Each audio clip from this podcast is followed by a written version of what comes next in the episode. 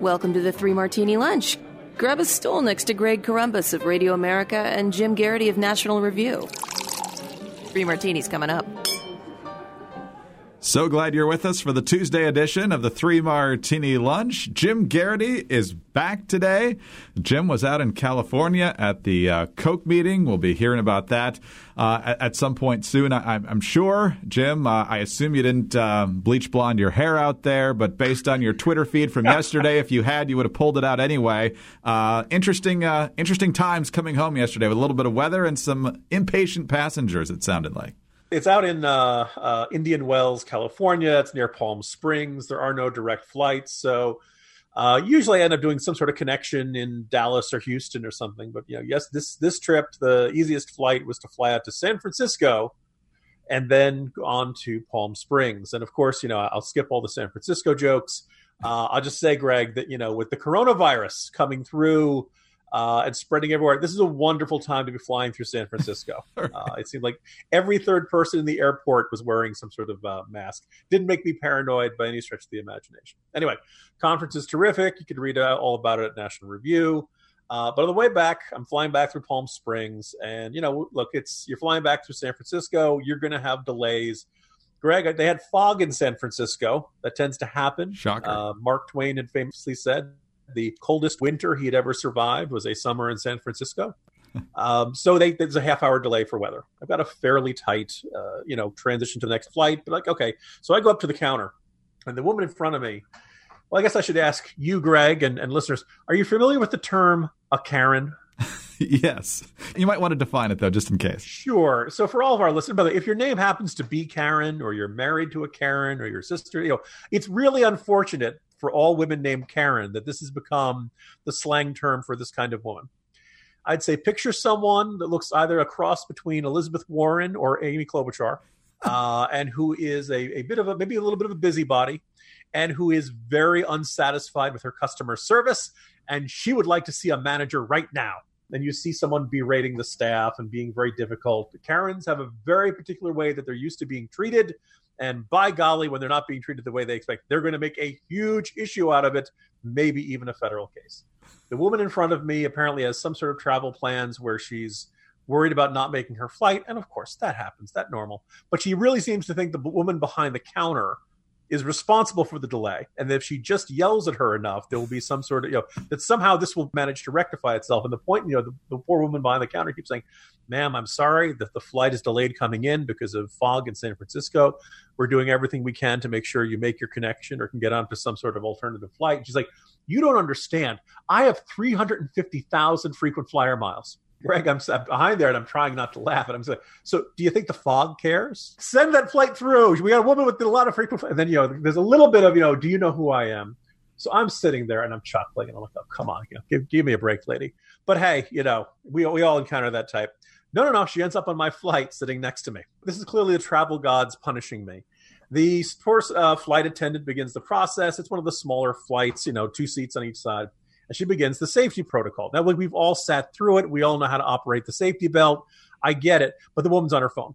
And she's, you know, getting kind of, you know, she's just still continuing on her phone. She's very upset about the possibility she might not make her next flight. Um, and she's talking to someone, and she's talking, and she's talking. And the stewardess kind of rolls her eyes. And, you know, she asks her to hang up the phone. And Karen, I don't know if it's really her name is Karen. Karen says, I, I'm just one more minute. And she just, and she continues to talk. And this poor flight attendant says, if she doesn't, you know, put the phone down, I'm going to have to do this twice. But in the meantime, I've got Karen in one ear saying, no one at the gate could help me. No one from the airline seems to understand. Oh, I, you know, I just don't know what I'm going to do. Bah, bah, bah, bah. And she just keeps talking throughout the entire presentation about where the exits are and what to do in case of a water landing and our seat back. By the way, there's a water landing. Unless you got silly, we're all dying. So let's just be aware of that. We don't probably don't need to know this stuff too well, but fine, whatever. And this woman, cha-cha, cha-cha, cha-cha, cha-cha, she just keeps talking throughout the entire thing. Finally, um, there, there's a guy behind me. Now, the guy behind me is traveling with a small child and his wife and a dog. Greg, that's a lot. Yes, it is. Two seats. And I'm sure this guy has already had a challenging morning. I try, you know, there are times in my past I have lost my temper with people in public. It's never an ugly scene. But the guy behind me just starts saying, you're being rude. Put the phone down. And then Karen turns around and says, you're rude, while staying on the phone with the guy. So Uh, at some point, I was kind of wondering I was going to get there. I was going to be witnessing an altercation. She's like, all of you are very rude. You know, I, I my flight is canceled. They didn't I didn't know I couldn't stay on the phone. Of course, the stewardess had said three times, you're not supposed to be on your phone.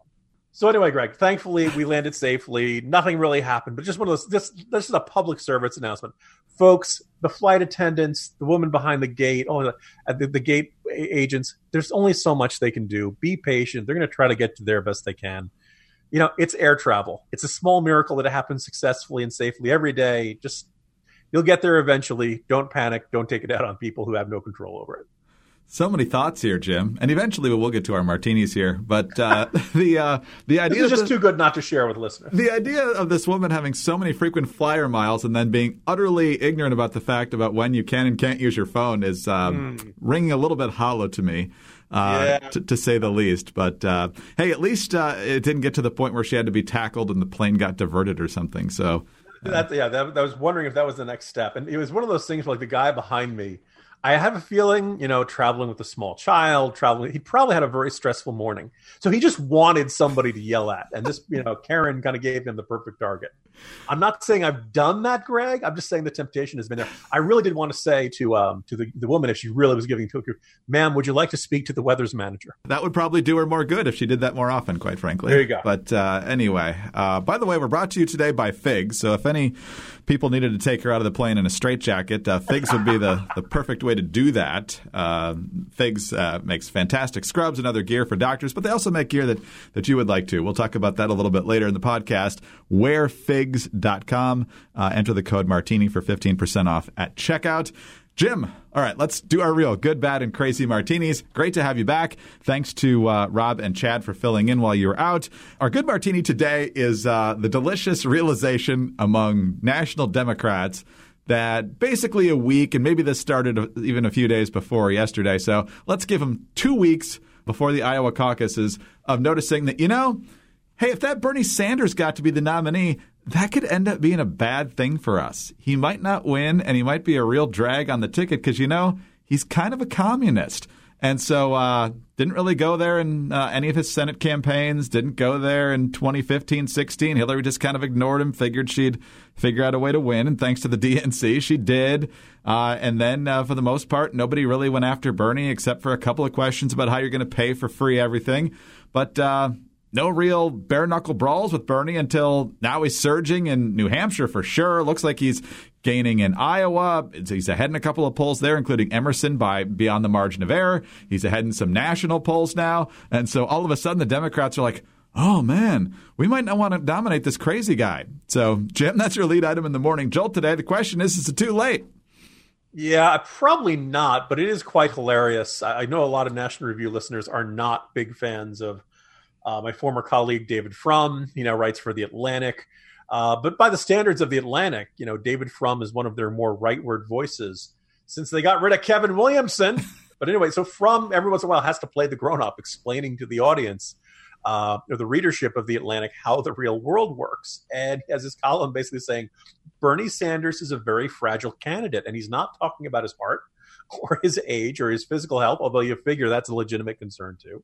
Um, his point is that Bernie Sanders, in his long career in Vermont, first, again, it's Vermont. It's generally a pretty Democratic state, or if you do see Republicans get elected, they're pretty liberal Republicans, and really hasn't had a lot of rough, hard-fought, you know, knock-down, drag-out, let's bring out all the dirt we've got on Bernie-type fights.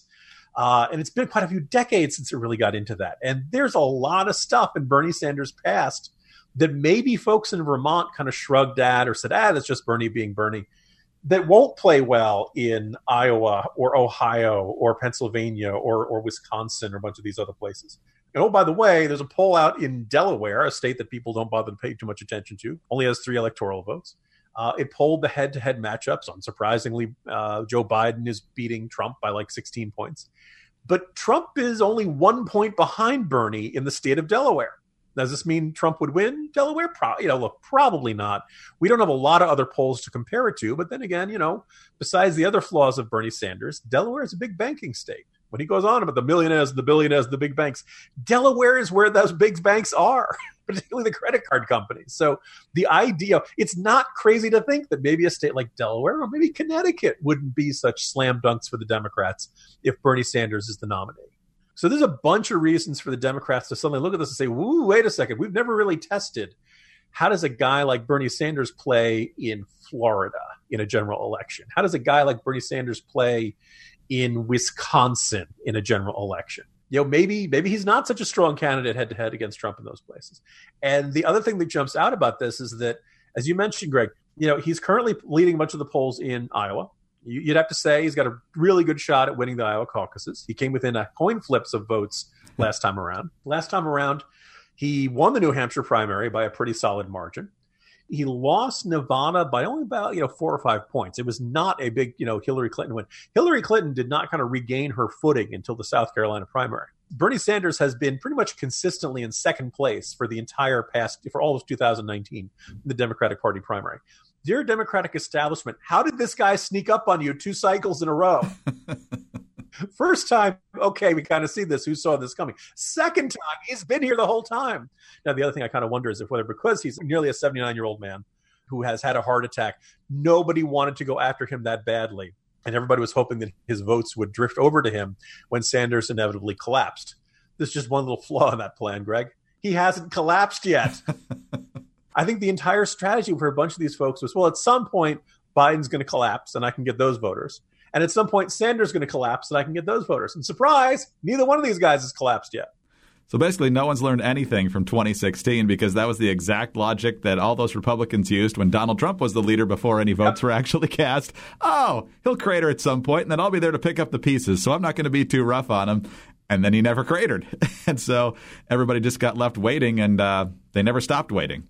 Yeah. Don't run for lanes, folks. Run for the nomination. Exactly right. And, man, uh, turns out people kind of know pretty early on in these primaries, at least recent primary cycles, who they actually want. Because whether it's Biden's fumbles or Bernie's communism, uh, people are just pretty much uh, locked into to where they are. And uh, little ebbs and flows here and there. But uh, we'll start we'll start finding out for sure come Monday what the Iowa caucuses. So, um, Greg, speaking of people who need medical attention. Exactly. One of the reasons Bernie recovered so well from his heart attack is because his uh, doctors and other medical personnel uh, were probably wearing figs. Okay, we probably shouldn't promise that much. But uh, one of the things you want for all those people that take care of you, whether doctors, nurses, dentists, hygienists, medical techs, whatever, E M Ts, uh, you want them at their best. And you're going to feel your best and perform at your best when you're comfortable. And that's where Figs comes in. And whether they're talking about their scrubs or whatever gear uh, that they need to do their job effectively, Figs has what they need. What these amazing people do every day is more than a job. What they wear is more than a uniform, so they should wear the best, whether it's scrubs that help them feel good and perform at their best. Figs is an amazing company that is making scrubs stylish and functional for the people who deserve it most. For years, nurses, doctors, dentists, and other awesome medical professionals were forced to wear scratchy and ill-fitting scrubs. Not only were they ugly and uncomfortable, they just weren't designed with innovative technical properties to protect and hold the life-saving tools that they need. By the way, Figs gives back, and you can too, because every time you shop at Figs, they give scrubs to healthcare providers in need around the world through their Threads for Threads initiative. To date, Figs has donated hundreds of thousands of sets in more than thirty-five countries. I've mentioned before that I've had the chance to try out some of the Figs gear, including an activewear jacket, as well as some really comfortable socks. Went for a long walk the first time I really tried out those socks. Very, very comfortable. And the activewear jacket, as I said, is very good. It's very light, but it keeps you warm anywhere from the mid forties to uh, low sixty degrees out. Lots of different pockets so the doctors can hold all their instruments. For me, not a doctor, you can keep a lot of different things in there, from sunglasses to gloves or whatever else you need when you're out and about. So, whether you're one of the amazing people that works in healthcare or someone that just wants to say thanks to these deserving folks, Figs is going to make that easy by providing you with fifteen percent off your first purchase by using our code MARTINI. So get ready to love your scrubs, or your doctor should get ready to love the scrubs when you give them the gift. Head to WearFigs, W E A R F I G S dot com, and enter our code MARTINI at checkout. All right, Jim, let's move to our bad martini now. And uh, Chad and I talked about uh, we made it a crazy martini on Monday with uh, the John Bolton news, the timing, the Amazon page going up at the same time. This leak went out to the New York Times, Bolton insisting that uh, he's not responsible for the leak, which may well be true. We don't know for sure. Uh, but then also, of course, there's the, the people who instinctively decide that, well, John Bolton must be destroyed. He was never really a conservative in the first place. And there's more people talking about that uh, in the last twenty-four hours. And so it's our bad martini today. We don't even know what John Bolton actually wrote yet. Uh, we don't have the specific excerpt, but uh, we'll see soon enough. And whether he testifies, we'll see soon enough. But uh, the folks uh, deciding that John Bolton was never a conservative in the first place Uh, are really going off way too far on a limb here. Uh, three different examples, which might be overkill, but let's start with a guy who's never liked John Bolton. Uh, Tucker Carlson, Fox News. Think back to two thousand sixteen in the campaign then. Donald Trump used to recite a poem about a woman who took a dying snake into her house and nursed it back to health. The snake did become healthy and then immediately whipped around and bit the woman. As she breathed her last breaths, the woman asked the snake, "Why did you do this?" "Well, because I'm a snake," was the reply. "That's what we do." All of which somehow reminds us of disgraced former National Security Advisor John Bolton. Republicans in Washington tonight seem shocked to discover that Bolton has turned and betrayed his former boss, Donald Trump. But they shouldn't be shocked. That's who John Bolton is. That's who John Bolton has always been. That's what John Bolton does. Andy Biggs, Arizona Republican congressman. What you have is this um, uh, disgruntled former employee who was asked to leave President Trump. That compounded a stormy relationship because President Trump wants to end our participation in interminable wars all over the world, and John Bolton wants to fight and expand these things going forward. Whether you agree or disagree with either one, the point is they had a fundamental disagreement, and they fought like cats and dogs about it. And then there's Louisiana Senator John Kennedy, who lumps Bolton in with Lev Parnas. The allegations would have more credibility if they were coming from someone else. Mister Parnas's uh, bias and, frankly, Mister Bolton's bias are, are pretty ob- uh, obvious.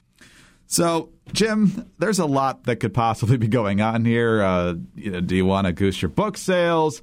Uh, is there some score settling? Maybe. But John Bolton's been around a long time. He's been very consistent for a long time. You might not like his politics or how he advocates on the on the national or international stage.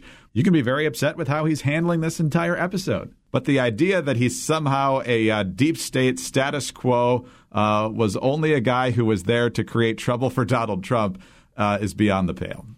Well, the first thing that jumps out about all of these anecdotes and arguments, Greg, is that if John Bolton is such an obvious, you know, neocon warmonger and, and, you know, so clearly had so many disagreements with the president on so many issues, and clear, why did the president hire him? And nobody has a really good answer for that. Uh, you left out my favorite example there, though, Greg, which was Lou Dobbs last night, who had a little graphic denouncing John Bolton as a tool for the left. The idea that John Bolton is some sort of leftist, some sort of liberal, progressive person on the Democratic side of the aisle is pretty darn laughable. Who knows the first thing about John Bolton? Uh, the second thing that kind of jumps out of it is, you know who was on Lou Dobbs's program for a lot of years whenever he needed to discuss national security, foreign policy, and oh, by the way, denouncing the likes of Jim Comey, Greg? I'm going to go with John Bolton. That's correct. Like two and a half years ago, this was the go-to guy on Lou Dobbs's program and all over Fox News. But now all of a sudden, oh, boy, that guy's a nut job. Boy, what a, what a fool. Who could ever, you know. There are three lessons that, you know, come out of this, and this is kind of a separate issue. Like, first of all, I think if you have something very relevant to say about an ongoing impeachment process against the president of the United States, you should not keep it for your book. Uh, I think John Bolton, who I generally think well of, is making a potential error here. Uh, the editors of the Wall Street Journal editorial page, also longtime allies and friendly to Bolton, running his pieces for a long time, are like, you know, you really got to step forward. You can't keep this for, you know, we can't all be reading in March stuff that could have or should have been in the uh, discussed during the impeachment hearing. Um, secondly, you know, again, if you're going to hire a national security advisor, you probably should try to find one who generally agrees with your outlook on life. And if you don't, you should not be surprised that you end up having a contemptuous and, and uh, very, very friction relationship. Um, if you do find yourself in that situation, you're probably going to want to try to ha- end that relationship, you know, about as good terms as you possibly can. Obviously, you can say, look, John, this didn't work out. Clearly, you and I have different ideas of how it's supposed to operate. I'm going to bring somebody in who's more with my liking, but best to you. And then the president, at least in his tweets, was generous to it. But clearly, Bolton and Trump were, if not oil and water from day one, um, had just fundamentally different ways of looking at the world. And so you kind of, you know, both sides, you have to look at these guys and say, like, you know, one, what was Trump thinking when he decided to bring on Bolton? And two, how shocked, I mean, John Bolton was watching the same campaign the rest of us were. Why would he think Trump would be in agreement with his worldview? Shouldn't he have been, you know, uh, prepared for this kind of friction with all that stuff? But all the, all of this is kind of moot from the fact, like, look, John Bolton could very well get called up as a witness if the Senate chooses to vote to have witnesses. And he's probably going to paint an unflattering portrait of Trump. He's probably going to say that, yeah, this was a quid pro quo. This was clearly, you know, the, the withholding of the funds was clearly connected to the request for information on Biden. I thought it was bad. I thought it was wrong. I tried to talk the president out of it. I couldn't do it. It'll it'll be bad. It'll be a bad day for the Trump administration when John Bolton does that. I don't think you see a lot of Republican senators flip on this. I don't think you see many Trump voters flip on this. I think what we're seeing now is it all kind of depends on how you, you solve for the equation. The answer to the equation is always Trump is right. So if John Bolton is saying Trump's policies are working, then John Bolton is a genius. If John Bolton is saying the president did something he wasn't supposed to do, well, then John Bolton has to be a tool for the left and a fool and a disgruntled employee and yada, yada. And it just is, it's fascinating to watch people change like that. And that's, uh, you know, that's where we are. Uh, you know, this idea where it really, it's vaguely Orwellian to see John Bolton instantaneously one hundred eighty degree denounced as a person of the left. And finally, like, does the president ever get tired of this? I mean, you can look at Omarosa, you can look at Michael Cohen, you can look at Scaramucci. You know, like one guy after another keeps, you know, works with the president and then walks away and says, this president is the worst guy in the whole wide world. I'm sure he's fuming about the disloyalty, but at the same time, Mister President, you hired all these people.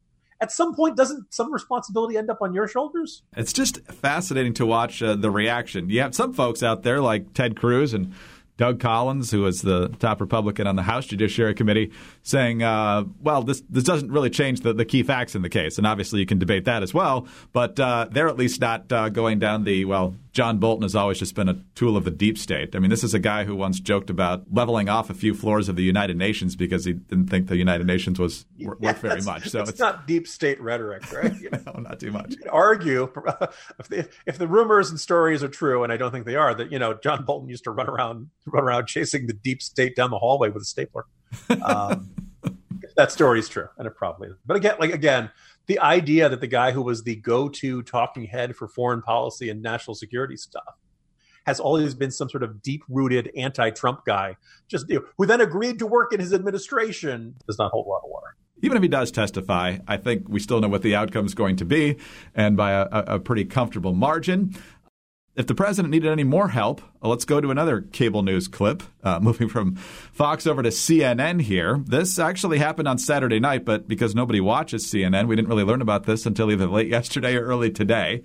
Uh, this is Rick Wilson, former Republican campaign consultant. Now he's a full-time Trump basher. He's now affiliated with the Lincoln Project, which is not only designed to take Trump down, but uh, any Republican senators who don't go full anti-Trump. Right now he's focusing a lot on Susan Collins. I think Joni Ernst is next. But uh, anyway, he was on with Don Lemon over the weekend, along with uh, a C N N contributor named, I believe, Wajahat Ali. And they were talking about Ukraine. And uh, as is his wont, Rick Wilson uh, insulted the intelligence of Trump, which probably would not have created a huge ripple since he does it all the time. But then he decided to uh, transfer that to Trump supporters. And here's how that sounded. Uh, the giggling Uh, uncontrollably in the background is Don Lemon himself. Uh, Rick Wilson to begin. And look, he also knows deep in his heart that Donald Trump couldn't find Ukraine on a map if you had the letter U and a picture of an actual physical crane next to it. He knows that this is, you know, an, an administration defined by ignorance of the world.